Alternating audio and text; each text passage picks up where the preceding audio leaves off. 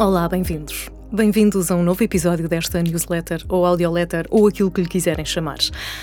Ai, desta vez estou num estúdio, ao contrário do prometido, que era gravar sempre fora de portas. E não está a chover, portanto fui contra tudo e contra todos, mas quero mesmo, mesmo experimentar este estúdio novo, uma parceria incrível. Leiam a newsletter para perceberem de que estou a falar. Vamos então ao tema desta semana. E o tema desta semana é o meu querido Facebook. E chama-se Apontar ao alvo errado. Temos as armas, e com razão, todas apontadas ao universo Facebook pela forma como cresceu e se transmutou, pelas ramificações e escândalos que lhe estão associados, sobretudo o último, que revela que a rede tem conhecimento do mal que nos faz. Tão lindo isto, não é? Continuando sobretudo pelo seu impacto e omnipotência, pela forma como conseguiu ser dominante e interferir em quase todos os domínios da nossa vida digital.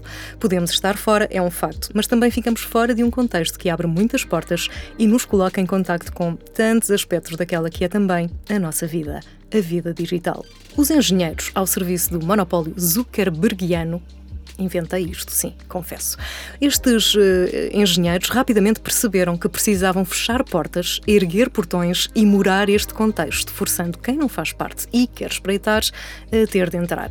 Ver uma página de Facebook sem ter dados de acesso é como olhar a montra de uma loja de porta fechada. Tentar ver um perfil de Instagram sem termos o nosso perfil ativo o mesmo resultado. Ao fim de duas espartadelas, acaba-se o voyeurismo e precisamos introduzir as nossas credenciais de acesso. Se eu gosto, não. Se eu compreendo, sim. Há uns tempos discutia-se a mais recente manobra de Mark Zuckerberg de criação de um Instagram para menores de 13 anos. Pois é, como se os menores de 13 anos não tivessem como adulterar a data de nascimento para criar o seu perfil e como se os pais não criassem perfis para os seus filhos sem comentários. E, portanto, este Instagram seria orientado para as crianças, protegendo-as dos perigos que espreitam numa rede cheia de adultos.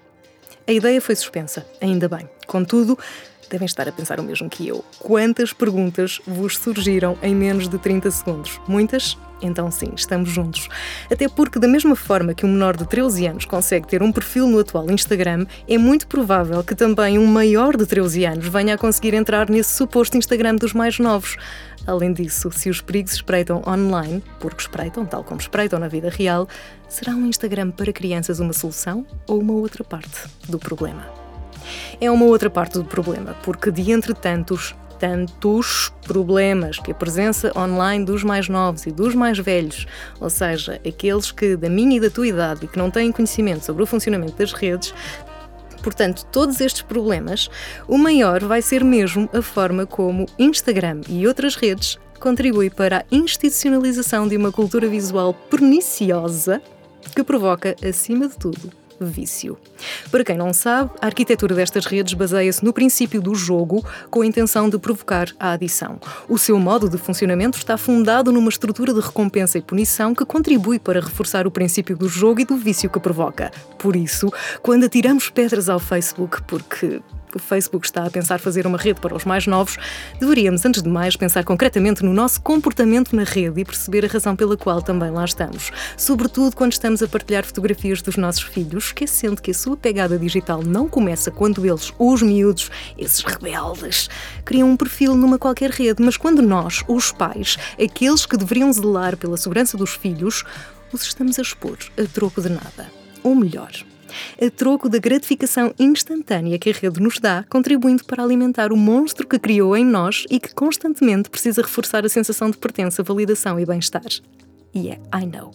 Também por isto, pensemos onde realmente andam os miúdos, porque apesar de muitos terem um perfil no Instagram, este não é de todo instagramável, ou seja, não é ali que os miúdos passam o tempo como miúdos que são, a cena do momento está sempre a mudar e entre a estatística e a realidade nem sempre há uma relação direta. O Instagram tem perdido terreno entre os mais novos, assumindo-se cada vez mais importante entre mães millennial e crescendo também hum, entre as avós dos filhos das mães millennial. Os mais novos andam pelo Snapchat e o TikTok, mas também andam no Discord a conversar enquanto jogam online em simultâneo, reproduzindo a vida real no ecrã de computador. Jogos esses que lhes sugam as mesadas para poderem comprar acessórios para jogar e que os deixam agarrados àquela plataforma à espera de uma promoção ou atualização. Ai, só isto me cansa. Tal como aguardam também a hora do stream de alguém que vai cortar o cabelo, enquanto publicam tweets que nada acrescentam à sua vida. É isto, gente. É isto que está a acontecer. As estatísticas falham, sobretudo porque concentram a sua atenção nas faixas etárias com poder de compra, deixando as crianças fora disto, porque lá está, não têm idade para ter um perfil social. Então por que que têm? A culpa não é toda do Facebook ou Mark Zuckerberg. A culpa é nossa, porque não percebemos nada disto, ainda não aprendemos a gerir a nossa presença digital, queremos acreditar que está tudo bem e que isto agora é assim, que é tudo muito normal, quando lá no fundo sabemos muito bem que não é.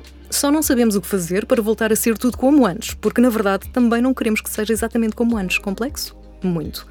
Com perfil no Instagram para ver fotos, os miúdos questionam-se por vezes qual o propósito de ficar a ver fotos só porque sim, e preferem a animação e as trends que os vídeos no TikTok apresentam, usando por vezes apenas para ouvir música. Uns segundos de música é um facto, algo que, para quem como eu esperava ansiosamente um álbum conceptual com músicas de quase 15 minutos, pode parecer absurdo. Mas é o paradoxo da cultura de imediatismo e rapidez que fomos criando. Um exemplo muito claro do Generation Gap de que falei há dias. E não, os miúdos não usam Reels no Instagram porque têm melhores recursos de edição no TikTok. Como sei isto? Observo, escuto, pergunto, dedico tempo a simplesmente estar atenta a comportamentos e a fazer as perguntas certas aos miúdos, enquanto assisto às mães que dançam no Reels ou às avós que devagar vão criando perfis no Instagram. Vamos perguntar. Perguntar é algo que todos deveríamos fazer. Até para a semana.